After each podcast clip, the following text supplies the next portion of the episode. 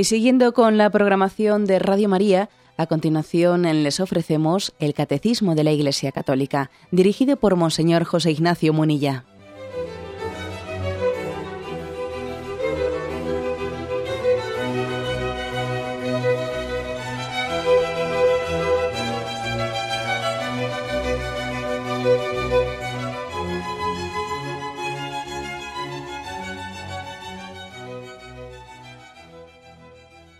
Un cordial saludo a todos los oyentes de Radio María. Un día más, con la gracia del Señor, proseguimos el comentario del Catecismo de nuestra Madre la Iglesia. Dentro del quinto mandamiento en el que nos encontramos, cambiamos de apartado y entramos en el, tema del escándalo, el respeto del alma del prójimo, el escándalo. Quizás a alguien le pueda parecer sorprendente que se incluya en el quinto mandamiento, el tema del escándalo, pero hace referencia pues, eh, a la violencia no contra el cuerpo, sino contra el alma. Existe también una violencia que no es estrictamente la violencia física, que es la violencia contra la virtud, contra la vida espiritual. Y de eso se habla aquí. Se dedican cuatro puntos a este tema y hoy comenzamos a partir del punto 2284. Dice así, el escándalo es la actitud o el comportamiento que induce a otro a hacer el mal. El que escandaliza se convierte en tentador de su prójimo. Atenta contra la virtud y el derecho. Puede ocasionar a su hermano la muerte espiritual. El escándalo constituye una falta grave si por acción u omisión arrastra deliberadamente a otro a una falta grave. Bueno, como veis, un tema muy importante, un tema que no tenemos que verlo como muy lejano a nosotros, porque a veces uno cuando piensa en la palabra escándalo, pues está pensando en cosas eh, pues muy raras que pasan en algunos sitios. No, no, si, si en el fondo vais a ver que a lo largo de esta explicación, si, si es un tema del que tenemos que examinarnos todos, ¿no? Hasta qué punto mi vida, mi vida es un instrumento de Dios para acercarle a algunos al buen camino o mi vida es ocasión de que algunos se alejen del buen camino. O sea, esto no es ninguna cosa rara que pasa en algunas circunstancias muy excepcionales, es que en el fondo todos estamos inmersos ¿no? en, este, bueno, pues en, esta realidad de que eh, o somos, aquí no cabe punto intermedio, ¿eh? o somos apóstoles para que nuestros hermanos se acerquen a Dios, o en el fondo les estamos eh, alejando de Dios, les estamos escandalizando. Aquí también se podría aplicar esa frase del Evangelio, el que no está conmigo está contra mí, el que no es apóstol, el que no hace apostolado para acercar las almas a Dios, ¿no? El que no es apóstol eh, escandaliza. En teoría se puede hacer ni bien ni mal, sí, en teoría sí, pero yo creo que la práctica no en la práctica el no hacer el bien ya es hacer el mal. ¿eh? Vamos pues un poco a, ir desgranando y ir explicando este, este punto tan importante. Primero, la utilización de la palabra escándalo y la definición de la palabra escándalo. Es decir, la actitud o el comportamiento que induce a otro a hacer el mal. A veces nosotros utilizamos la palabra escándalo en un sentido mucho más genérico, mucho más metafórico, ¿no? que es casi, bueno, pues algo me, escandaliza, es decir, me horroriza, me repugna. Bueno, eso estrictamente no es eh, escándalo. Ojalá, ¿eh? ojalá, si, si, una cosa me horroriza, me repugna y siento un rechazo hacia ella porque veo que es mala, en realidad no me está escandalizando, sino que menos mal que te horroriza, menos mal que te repugna. Es decir, tú ya tienes unas defensas frente a ella gracias a Dios, no te está induciendo al mal, sino que tú le estás rechazando ese mal ejemplo. ¿Explico? Eso, por lo tanto, eso, aunque a veces utilizamos la palabra escándalo en este sentido, pues no es la, no es la definición auténtica de escándalo. Escándalo más bien sería lo contrario, que lo que te debiera de horrorizar, te repugnar, de repugnar, no te repugna y no te horroriza y acabas tragándolo y acabas asumiéndolo y te, y te aparta del buen camino. Eso sí que es el escándalo. ¿eh?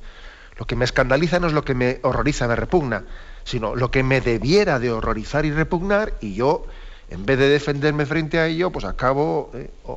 dejándome arrastrar por ello. Sea, como veis, pues hay que distinguir la palabra escándalo del sentido estricto de ese otro sentido que casi lo, identificamos como una reacción firme frente a algo que nos ha parecido mal. Bien, es otra cosa, ¿no? Escándalo es lo que me induce a obrar mal. Lo que me induce a obrar mal. Lo que me acaba, de alguna manera, pues, me acaba eh, pues, engañando, me, está embelesando y, y, yo voy detrás de ello, ¿no? Eso es lo que me está escandalizando.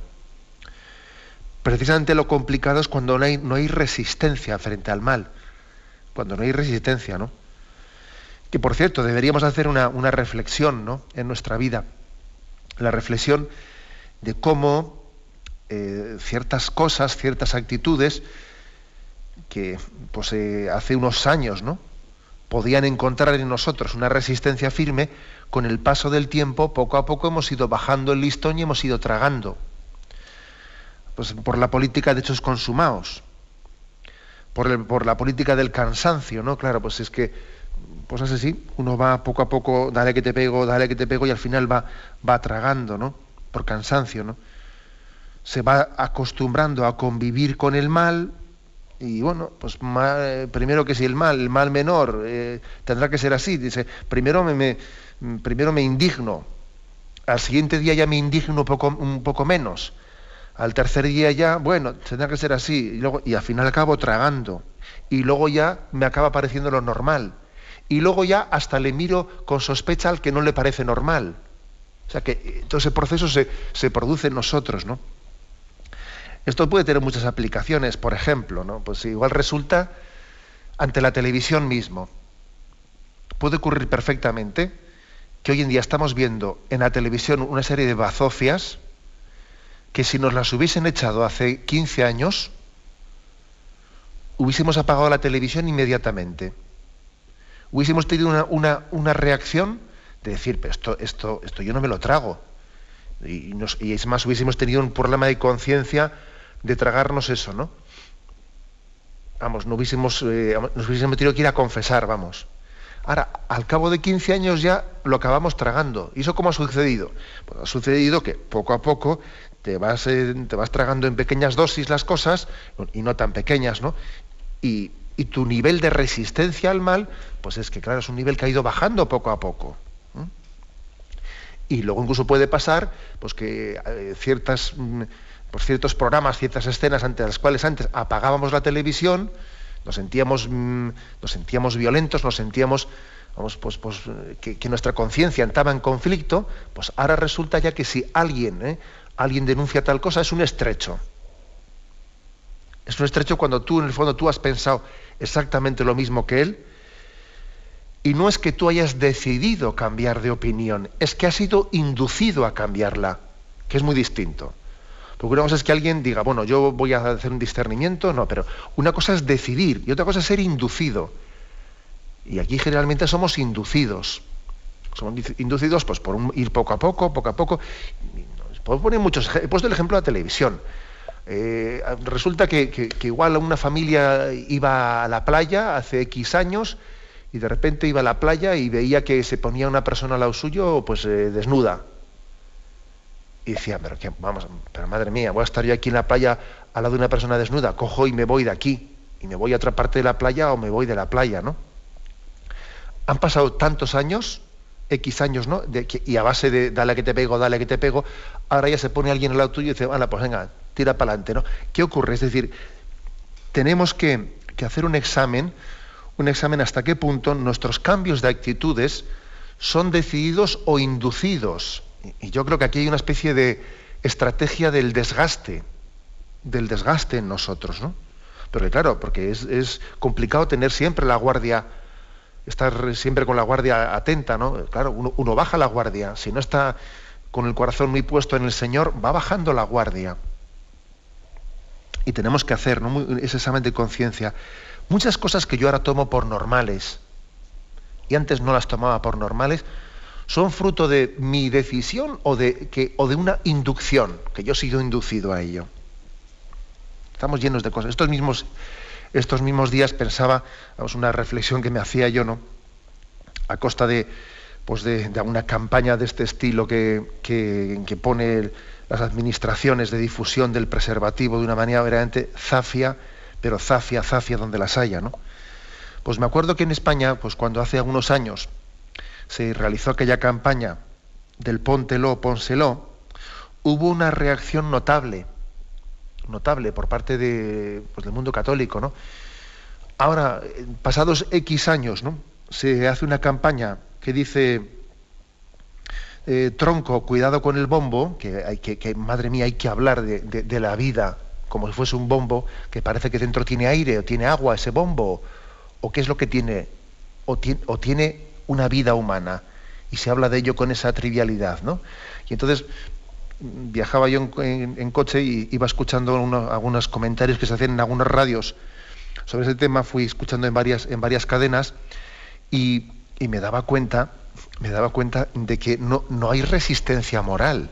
O sea, pasados unos años la resistencia moral ha sido minada, ¿no? Es como si hubiese, pasado un bombardeo y durante muchos años ha, estado bombardeando la resistencia moral y al final ahora, pues todo lo que se debatía era sobre si eh, la canción, la canción con la que se cantaba esto de que tronco, cuidado con el bombo, del hip hop, no sé qué, pues que era la canción bien, elegida, mal elegida, que ese lenguaje. discuten del lenguaje, discuten de la canción, pero no discuten del hecho. O sea, no, no cuestionan el hecho en sí mismo, ¿no? Y yo, mi reflexión era la siguiente, o sea, sin darnos cuenta hasta qué punto van pasando los años y vamos, eh, y vamos tragando, como se dice popularmente, vamos tragando eh, por el lenguaje de los hechos, por la táctica de los hechos consumados, ¿no? que va en nosotros va bajando esa capacidad de reacción. Eh, por lo tanto, digamos que nuestra conciencia cristiana, eh, nos, invita a estar, a estar alertas, ¿no? a tener la capacidad de decisión en nuestra vida, a no ser arrastrados, ¿no? a ser agentes de la vida moral, no pacientes de ella. Esto es muy importante, ¿no? Se nos invita a ser agentes, a no ser arrastrados, ¿no? Y, como veis, nuestra, nuestra moral cristiana da una gran dignidad al hombre. Lo contrario es ser pues, la táctica del borrego, del borrego que es arrastrado, que no elige, ¿no? Tenemos que tener una actitud de agente, no, no paciente, ¿no? En, en el discernimiento de la vida moral. Bien, tenemos un momento de reflexión y continuaremos enseguida.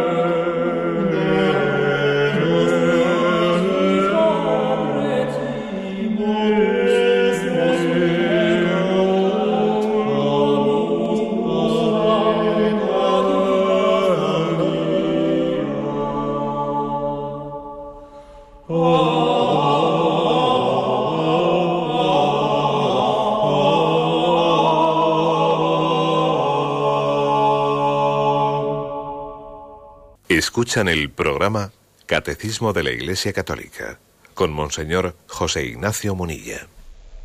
Continuamos con el comentario de este punto 2284. Hemos definido un poco qué es el escándalo, ¿no? Dice, el que escandaliza se convierte en tentador de su prójimo, atenta contra la virtud, puede ocasionar a su hermano la muerte espiritual. ¿eh? Hablemos de esto. Por lo tanto, el motivo por el que se hable del escándalo en el quinto mandamiento es este. Podemos atentar, es más grave que la violencia física, la violencia contra el espíritu, contra la vida espiritual, contra la virtud, es infinitamente más grave, fijaros bien, mucho más grave. Esto puede parecer un poco sorprendente, ¿no? Sí, sí, es mucho más grave atentar contra el espíritu que contra el cuerpo. Acordaros de ese texto de Mateo 10, 28. Y no temáis a los que pueden matar el cuerpo, pero no pueden matar el alma. Es peor que nos maten el alma que, que, nos maten el cuerpo, es mucho peor. La prueba es que los mártires estuvieron dispuestos a que les matasen ¿eh? su vida física antes que pecar estuvieron dispuestos, a decir, yo no voy a pecar. A, muchos de ellos les daban la posibilidad de salvar la vida, salvar el pellejo, si pecaban. Les decían, mira, aquí tienes una prostituta, si te acuestas con ella, salvas la vida. Si blasfemas, si, si escupes al Cristo, si no sé qué. Y no, ellos preferían morir. Porque es que es peor, es infinitamente más grave, ¿no? Matar el alma que matar el, cuerpo, ¿no? Matar el alma en ese sentido, me refiero espiritual, ¿no? Ese sentido metafórico de, de pecar, ¿no? Eh, recientemente, por poner un ejemplo, ¿no? de, cómo tenemos que darle más importancia todavía a lo espiritual que a lo, físico, ¿no? Me acuerdo que visitaba, visité yo hace poco a una religiosa, a una religiosa joven que estaba ingresada en el hospital, y bueno, pues que había, como ocurre a veces, ¿no? Que no es cuestión de que de que nos escandalicemos de ello. ¿eh? Como ocurre, pues había ingresado en el hospital por un tema bastante, digamos, nimio, sin, no, muy importante, pero había habido un fallo médico, un fallo médico, pues en, una operación que en principio tenía que ser muy sencilla, un fallo médico que, madre mía, que había estado a punto de esa, religiosa joven de, morir y había estado colgando de un hilito, ¿no? Había pasado de un riesgo muy grave su, su vida, ¿no? Bueno, había salido ya del peligro y bueno, pues adelante, ¿no? Los médicos, pues lógicamente habían estado con ella, se habían disculpado, etcétera. Y comentando con ella, teniendo una conversación, pues comentábamos, es que claro, eh, es impresionante, ¿no? La responsabilidad que tiene un médico en sus manos, ¿no? Y, que en una operación se confunda allí, bueno, o tenga una negligencia y pueda, mm, pueda ocasionar una muerte. Ahora es que tenemos que rezar por los médicos y tenemos que pedir que Dios les ilumine, que ellos también caigan en cuenta de la gran responsabilidad de prepararse bien para una operación. Uno comete ahí un pequeño error, un pequeño fallo con una vena. Eh, y estábamos comentando esto en la conversación y lo dijimos, claro, que nosotros no nos damos cuenta de que posiblemente, eh, claro, el fallo de un médico es muy visible salpica mucho, por entendernos, ¿eh? salpica mucho. Pero hay otro tipo de fallos, otro tipo de fallos, no me refiero en, cuanto a la salud física, sino en cuanto a lo que pueden, que pueden de alguna manera condicionar nuestra salud espiritual, que son menos visibles, que posiblemente si alguien los comete nadie le va a poner una querella de no sé qué, pero que pueden ser infinitamente más graves. Y comentábamos en esa conversación que, por ejemplo, ¿no? nosotros mismos, ¿no? pues los sacerdotes, podemos cometer errores, negligencias, negligencias que tengan consecuencias bastante más graves que las de una operación en la que ocurre no sé qué con una vena. ¿eh? Malos consejos, en el que nos apartamos del magisterio de la Iglesia, en el que somos frívolos, en el que etcétera, que pueden tener consecuencias pues, para la eternidad, para entendernos, consecuencias más graves, ¿no? Más graves que las que, las que pueden tener únicamente consecuencias físicas. Por eso, por eso el catecismo dice, ojo que, que el escándalo hace referencia a que se atenta contra la virtud, ¿eh? se atenta contra la virtud. Esto es eh, una, cosa en la cual eh, a veces pocas veces hemos pensado, pero tenemos que pensar en ello mucho. Pensar en ello mucho. Yo creo que lo he dicho en alguna ocasión en antena, que, pero lo digo, que invitando a, todos los oyentes a que hagamos esta oración, ¿no? Señor, que por mi culpa nadie se aleje de ti, que yo no sea causa de escándalo para nadie, ¿no? Una cosa es que yo sea un pecador, pero otra cosa es que encima mi pecado eh, condicione a otros, les aparte de Dios. Tenemos que pedir esto humildemente, ¿no? Que Dios nos conceda nuestra gracia. Todos somos pecadores, ¿no? Pero tenemos que procurar que vivamos nuestra, nuestra condición pecadora de una manera humilde, sin que aparte a nadie de Dios. ¿eh? Que ya es el colmo, ¿no? Señor, yo, pedirle esto humildemente, Señor, yo preferiría que antes que ser motivo de escándalo para nadie, que, me llevases de esta vida. Que me, que, me apartases.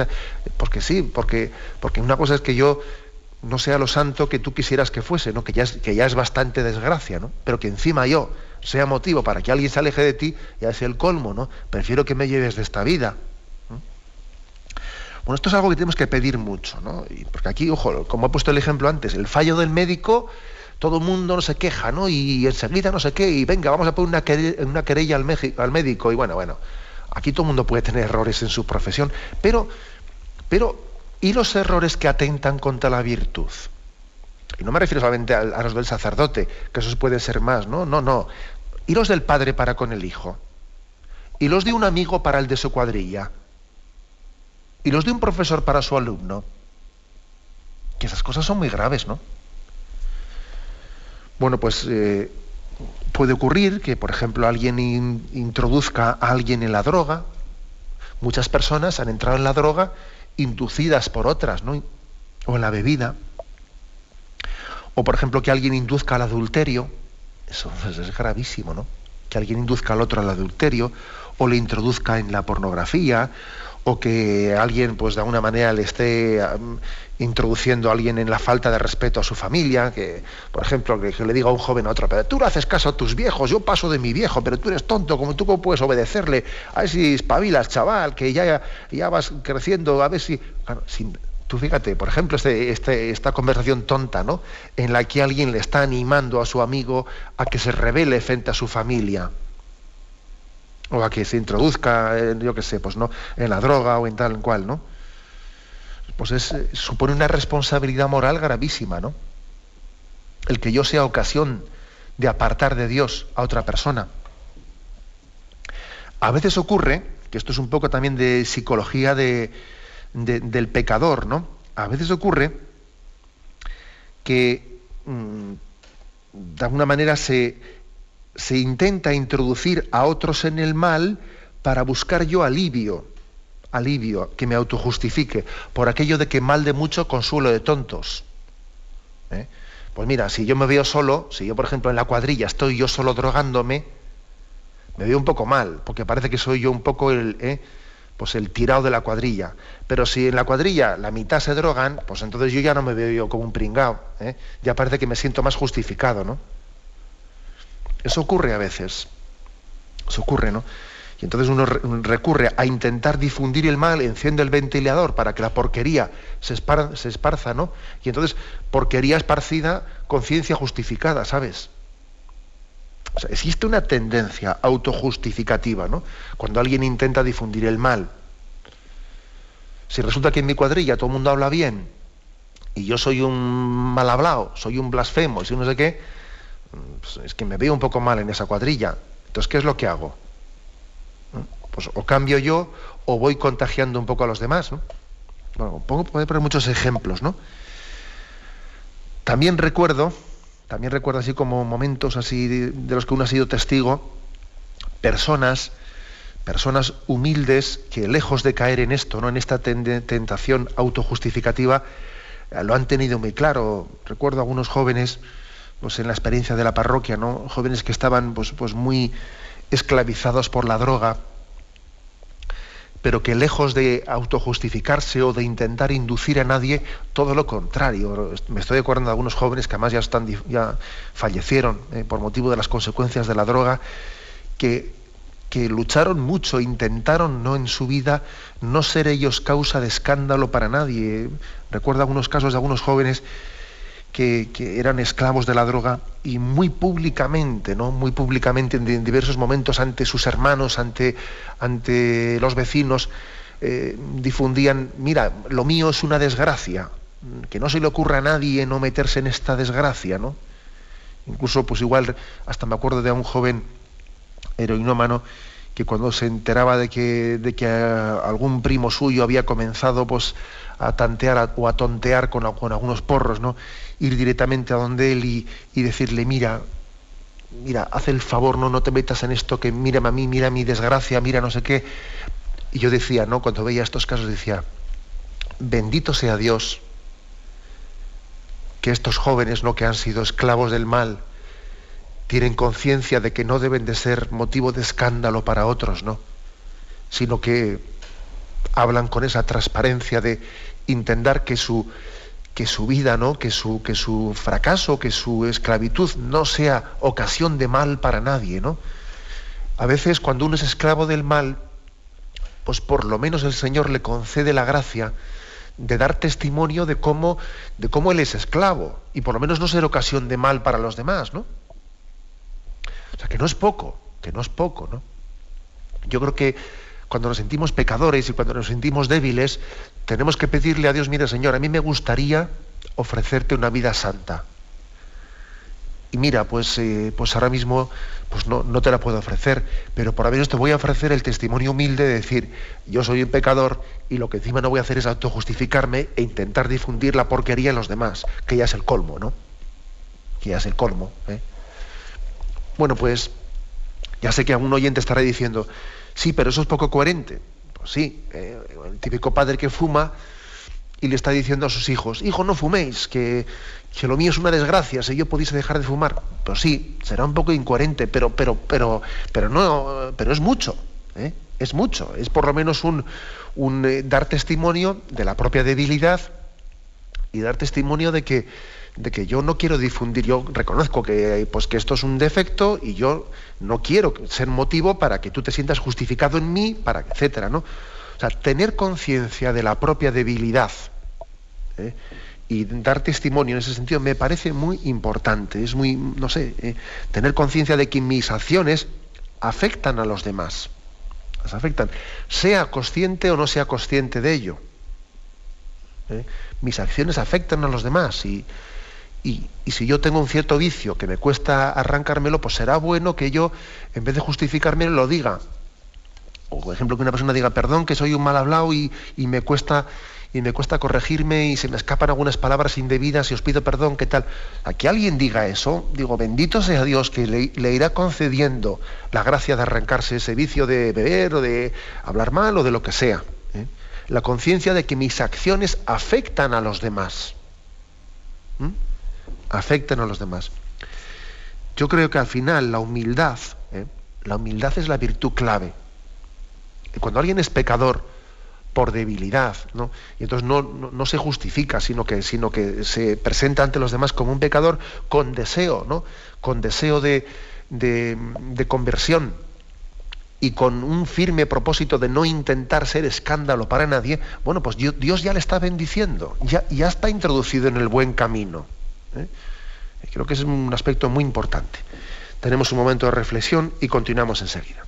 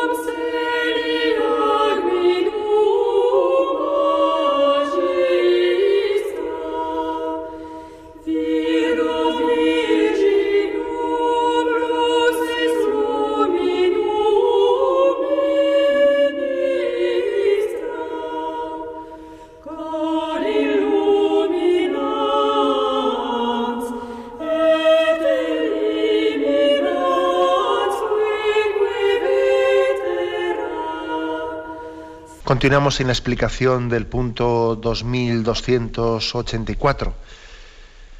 Estamos hablando del escándalo, ¿no? De cómo nuestra, nuestra actitud o nuestro comportamiento puede inducir al error o hacer el mal a otra persona. Podemos atentar contra la virtud, ¿no? Decíamos que incluso puede llegar a ser más grave el escándalo que el propio atentado contra la vida, que el asesinato, que el homicidio, porque está atentando contra, contra lo que es eh, la vida eterna en el fondo. ¿eh? La última frase matiza todavía un poco más las cosas de este punto. Dice, el escándalo constituye una falta grave si por acción u omisión arrastra deliberadamente a uno a una falta grave. Aquí hay un matiz, ¿no? Claro, lógicamente el escándalo será grave o leve dependiendo de si está arrastrando a un mal grave, a un mal leve, ¿no? Pero también dice aquí algo importante, por acción o por omisión. Una distinción importante. Hay escándalos por acción y hay escándalos por omisión. Los segundos tienden a pasar más desapercibidos, ojo. ¿eh? Por acción, pues eh, por poner algunos ejemplos, ¿eh? disculpad que igual recurra a un ejemplo que siempre cuando uno pone algún ejemplo, pues es consciente de que se podrían poner otros mejor puestos, pero, pero bueno, también a veces es que si no, si no adornamos un poco eh, la teoría moral que explica el catecismo con algún ejemplo, pues igual puede ser demasiado abstracto, ¿no? Escándalos por acción. Bueno, pues por ejemplo, pues el escándalo de un padre, un padre que abandona a su mujer y se va con otra mujer y entonces ahí está, ¿no? Pues ante sus hijos, eh, pretendiendo que sus hijos tengan que aceptar que él tiene una amiga. Pues es un escándalo para sus hijos, ¿no? O sea, es decir, está, está por acción, por, por un hecho grave que ha cometido de adulterio, ¿eh? pues ahora pretende todavía que, sea aceptado, eh, sea aceptada esa, esa nueva persona, ¿no? Y que sus hijos la acepten.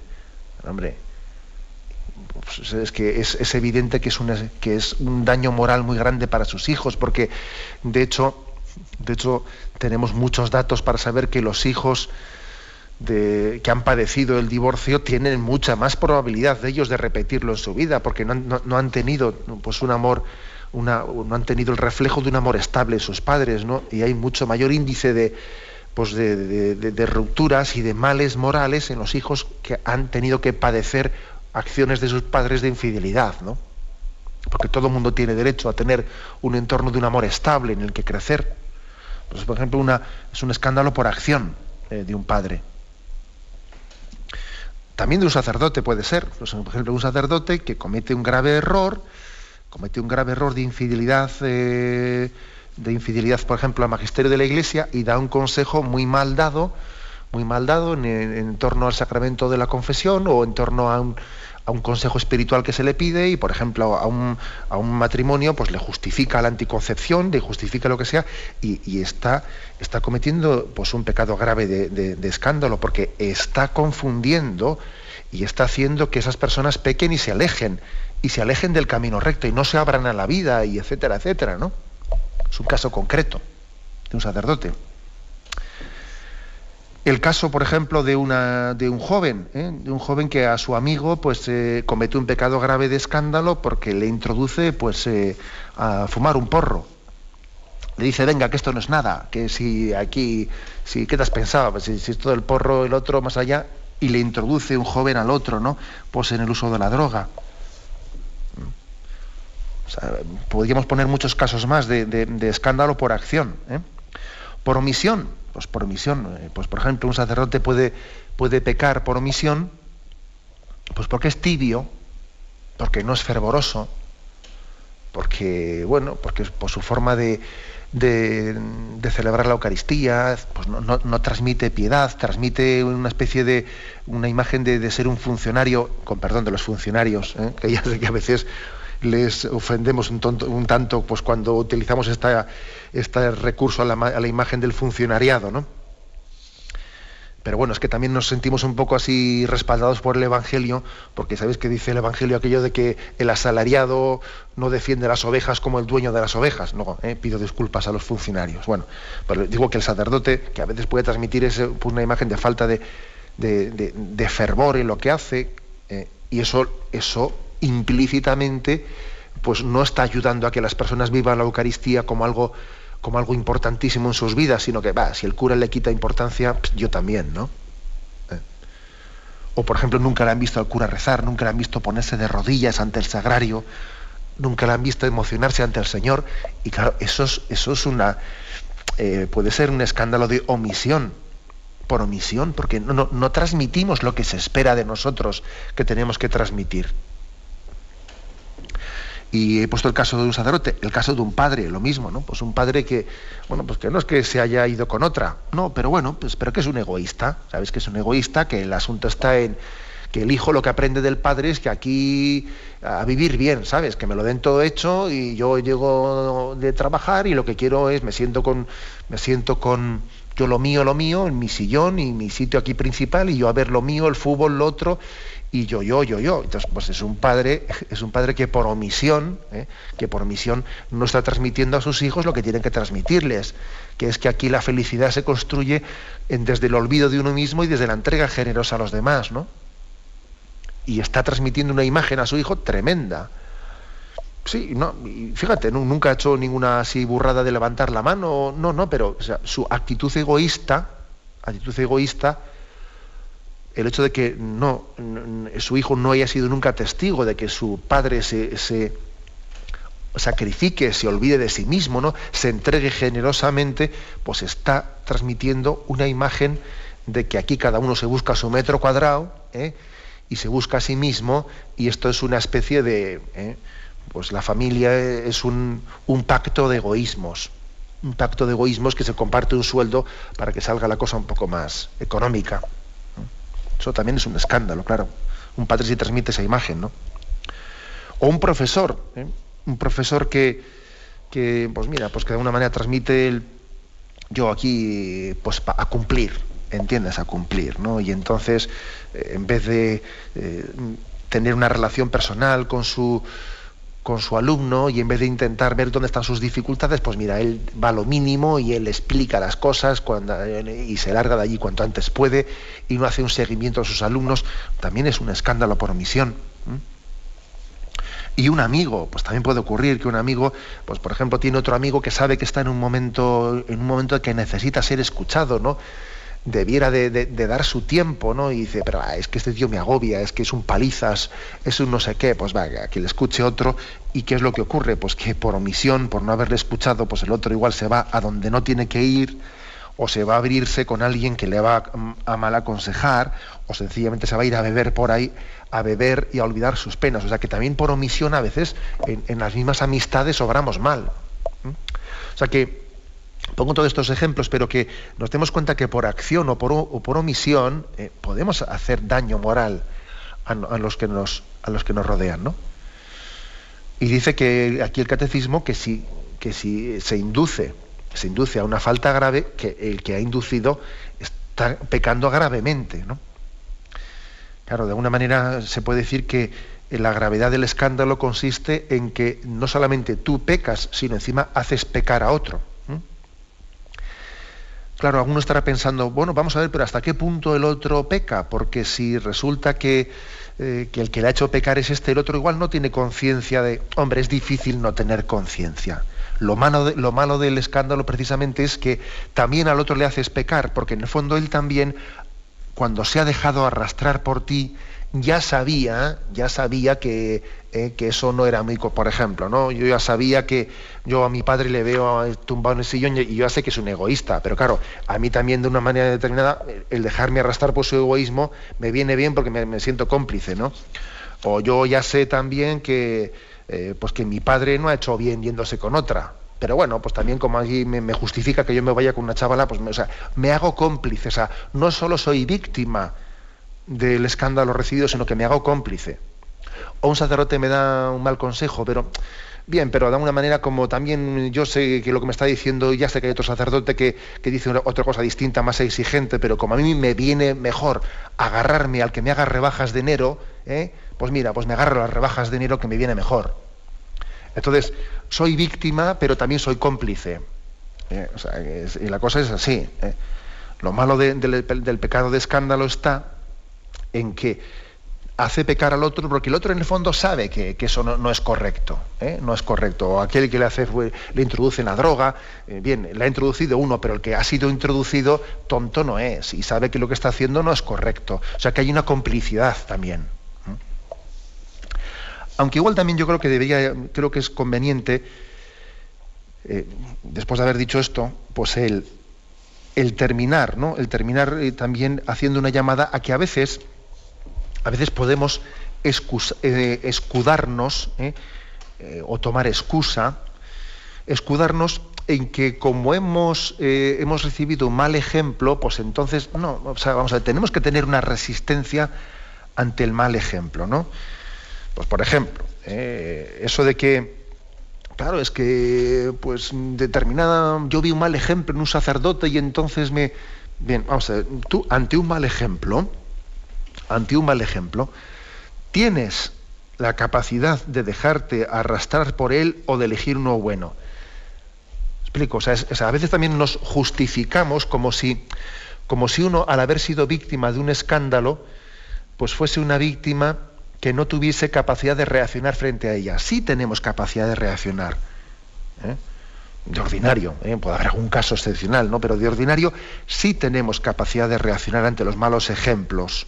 Claro, por eso somos culpables también, nos hacemos cómplices, como he dicho antes, ¿no? Entonces, si, si, yo he visto un mal ejemplo, pues yo habré visto un mal ejemplo en mi padre, pero en mis tíos he visto un buen ejemplo. Entonces, ¿por qué me agarro al mal ejemplo y no al buen ejemplo? O si he visto un mal ejemplo en un sacerdote, pero hay otros muchos que me dan buen ejemplo. Entonces, ¿por qué me agarro al mal ejemplo?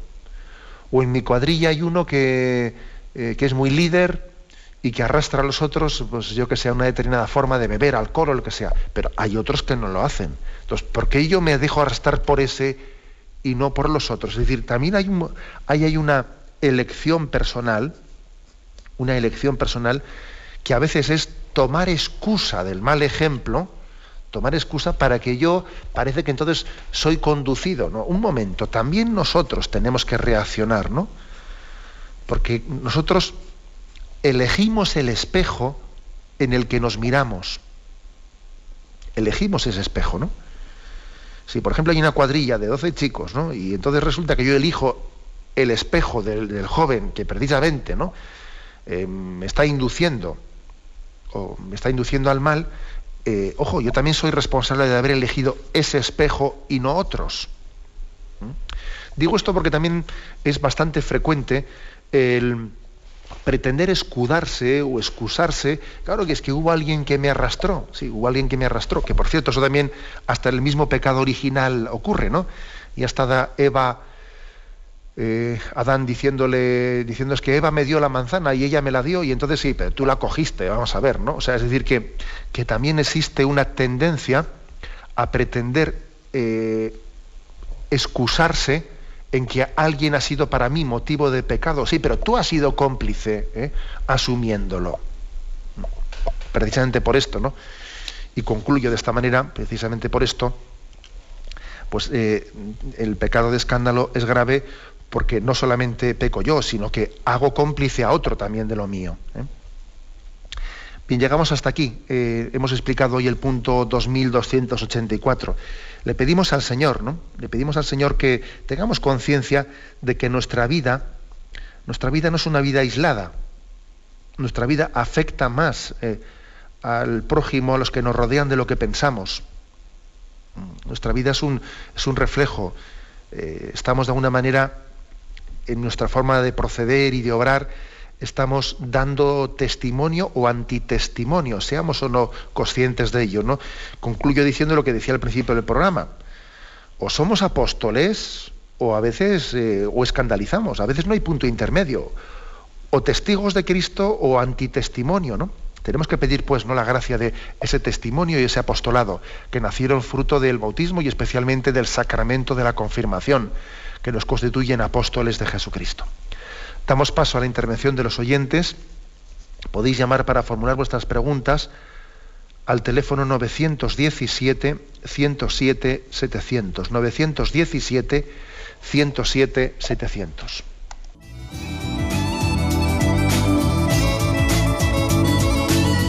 ¿Le gustaría tener sus programas favoritos de Radio María en CD o DVD? Ahora es posible.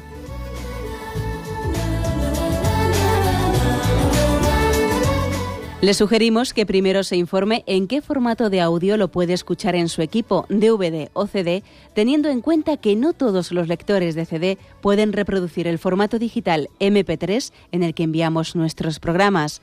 Y luego, si quiere en su casa esos programas que tanto le gustan, solo tiene que escribir una carta a Radio María, Paseo Lanceros 2, primera planta 28024, Madrid indicando si lo quiere en CD o DVD y cuántos programas. También le rogamos que escriba su nombre, dirección y no se olvide de facilitarnos un teléfono de contacto para cualquier duda que nos surja.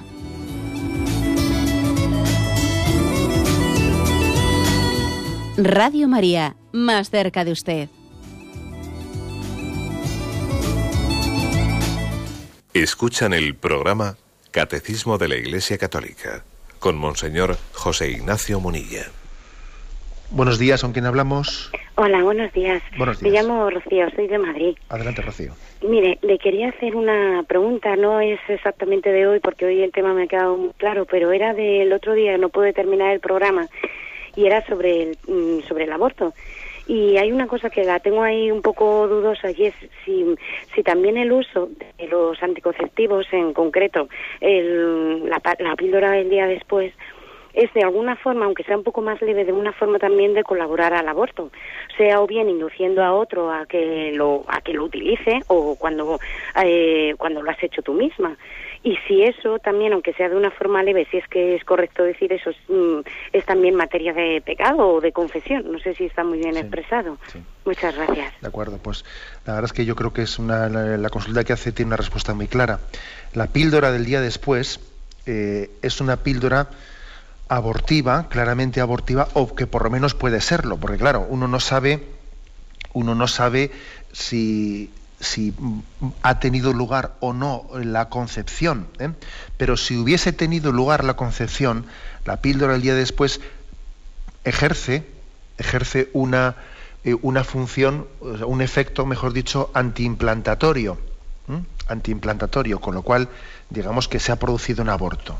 Luego, evidentemente, la píldora del día después es gravemente contraria, eh, contraria y, atenta contra la vida. Y es, uno nunca sabrá si, si de hecho ha tenido lugar el aborto o no, pero en la intencionalidad eh, ha tenido una complicidad abortista, porque de hecho existía esa posibilidad. Luego, si ha tomado esa pastilla, ha tenido, es cómplice de ese pecado de aborto, aunque incluso de facto no haya, no haya tenido lugar ese, eh, ese aborto. ¿no? Decir también que existen métodos que se llaman anticonceptivos, como lo hemos dicho aquí, como pues, el DIU especialmente, dispositivo intrauterino antiimplantatorio y algunas otras incluso pastillas que no son solamente anovulatorias, sino etcétera. O sea que dentro del mundo de la anticoncepción, que ya de por sí la anticoncepción ¿eh? es inmoral, ¿eh? todo esto lo explicaremos más en el sexto mandamiento, pero, pero incluso siendo inmoral la anticoncepción, decir que algunos métodos anticonceptivos en el fondo son abortivos. ¿eh? Adelante, hemos pasado a una siguiente llamada. Buenos días. Sí, buenos días. Buenos me, días. me llamo Juan, soy de Bilbao. Adelante, Juan. Eh, llevo 21 años casado con mi mujer y he tenido varios ciclos en los cuales he tenido relaciones sexuales extramatrimoniales, es decir, adulterio. Mm. Eh, otros ciclos de 6-7 años de que he tenido relaciones solamente con ella. Y yo no lo sé si esto es una enfermedad, una adicción al sexo o, o realmente que habita dentro de mí algún tema extraño a mí. Estoy en tratamiento psicológico y tengo que tomar ansiolíticos para parar un poco esos impulsos y esos frenos. Esa es un poco la planteamiento. Mire, pues yo pienso que lo importante, eh, lo importante es poner todas las cartas encima de la mesa. ¿eh? Yo le aconsejaría, si no lo tiene, ¿no? Pues yo le aconsejaría que busque usted un director espiritual. Igual que usted tiene pues ese tratamiento mm, pues psicológico, psiquiátrico, ¿eh? Pues yo diría que, también debe de ser compaginado pues con ese acompañamiento espiritual, primero con una sanación del sacramento de la penitencia y además de eso también con, con un ir revisando criterios, formas de actuar, también la impureza muchas veces eh, tiene que ser vencida desde el primer instante en la forma de mirar, en la forma de tratar con la mujer, en la forma de considerarla.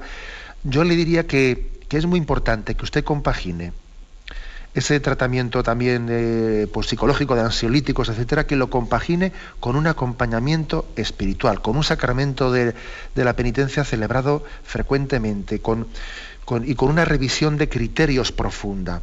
Pero yo pienso una cosa, que si usted es capaz de, hacer la, pues la llamada que he realizado, ¿no? la que usted pone, pone su vida eh, claramente, como quien dice, encima de la mesa, yo creo que si el Señor le da la clarividencia, pues para ver su vida a los ojos de Dios, no será únicamente el ver, sino también le dará la gracia de ir sanando, ¿eh? de ir sanando. Pues, eh, y también decir una cosa a los oyentes, porque igual algún oyente oye eso y dice, bueno, pero qué burrada, ¿no? Bueno, un momento, qué burrada, ¿no?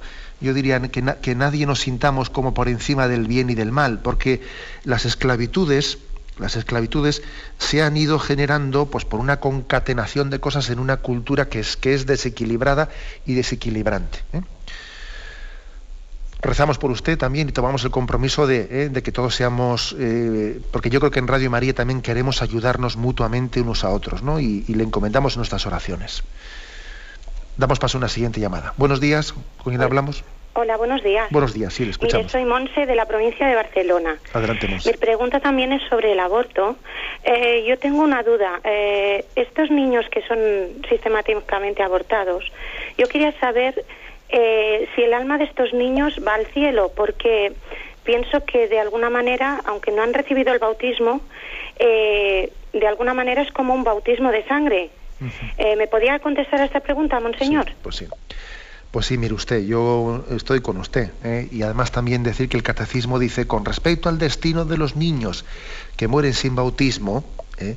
dice el catecismo, la Iglesia confía en que Dios tenga medios también extrasacramentales pues para poder darles también la salvación, ¿no? Y, bueno, pues eh, usted ha puesto el, ha puesto el caso de bautismo de sangre, podía ser esa explicación, otras muchas, ¿no? Pero también está, yo me lo han escuchado más de una vez los oyentes, el caso de los de los santos inocentes, aquellos niños que murieron, pues lógicamente sin estar bautizados, pero que los consideramos santos, ¿no? Porque murieron en vez de Cristo. Eh, yo estoy convencido de que esos niños están en el seno de Dios y precisamente cuando nos arrepentimos del pecado del aborto, es muy importante no únicamente pedirle perdón a Dios, autor de la vida, sino pedirle también perdón al Hijo a quien matamos, al Hijo que está en el cielo y que desde allí intercede por nosotros. Va a interceder por nosotros, ¿no? Eh, eh, eso es una cosa impresionante. Yo creo que la sanación de la mujer que ha abortado, no termina de producirse mientras que ella no se reconcilie con Dios y no se reconcilie con su hijo, que su hijo es su hijo. No es decir, el hijo que no tuve, sí, sí, sí lo tuviste, luego no llegó a nacer, pero tu hijo es, y está en el cielo, y, intercede por ti, y espera a juntarse contigo un día allí, para siempre, ¿no? Es muy importante. Bien, aprovecho en este final de programa aprovecho para volver a recordar que, ya que la última oyente ha hecho la referencia al tema de al tema de, estos inocentes, que precisamente el Día de los Santos Inocentes, 28 de diciembre, domingo, este año coincide en domingo, 28 de diciembre, domingo de la Sagrada Familia, pues estamos convocados en Madrid a una gran Eucaristía que se va a celebrar a las 12 del mediodía en la Plaza Colón celebrada en un día como ese y en un contexto como el que estamos, ¿no? en el que la vida no es respetada, etcétera, me parece importante que hagamos todos un sacrificio y que en nuestras agendas de Navidad incluyamos esta, convocatoria, este evento. Vamos a vernos todos los que podamos allá en la Plaza Colón en Madrid y vamos a orar por la familia y por la vida. ¿eh? La Eucaristía tiene un valor intercesor infinito y yo os animo a que estas Navidades pues nos pongamos todos en marcha, ¿no? Como siguiendo la estrella de Belén, siguiendo aquella estrella, estrella que los magos le llevaron hasta Jesús, no sigamos también este signo, esta estrella que nos lleve hasta esa plaza de Colón en la que oremos todos juntos por la familia y por la vida. Me despido con la bendición de Dios Todopoderoso, Padre, Hijo y Espíritu Santo. Alabado sea Jesucristo.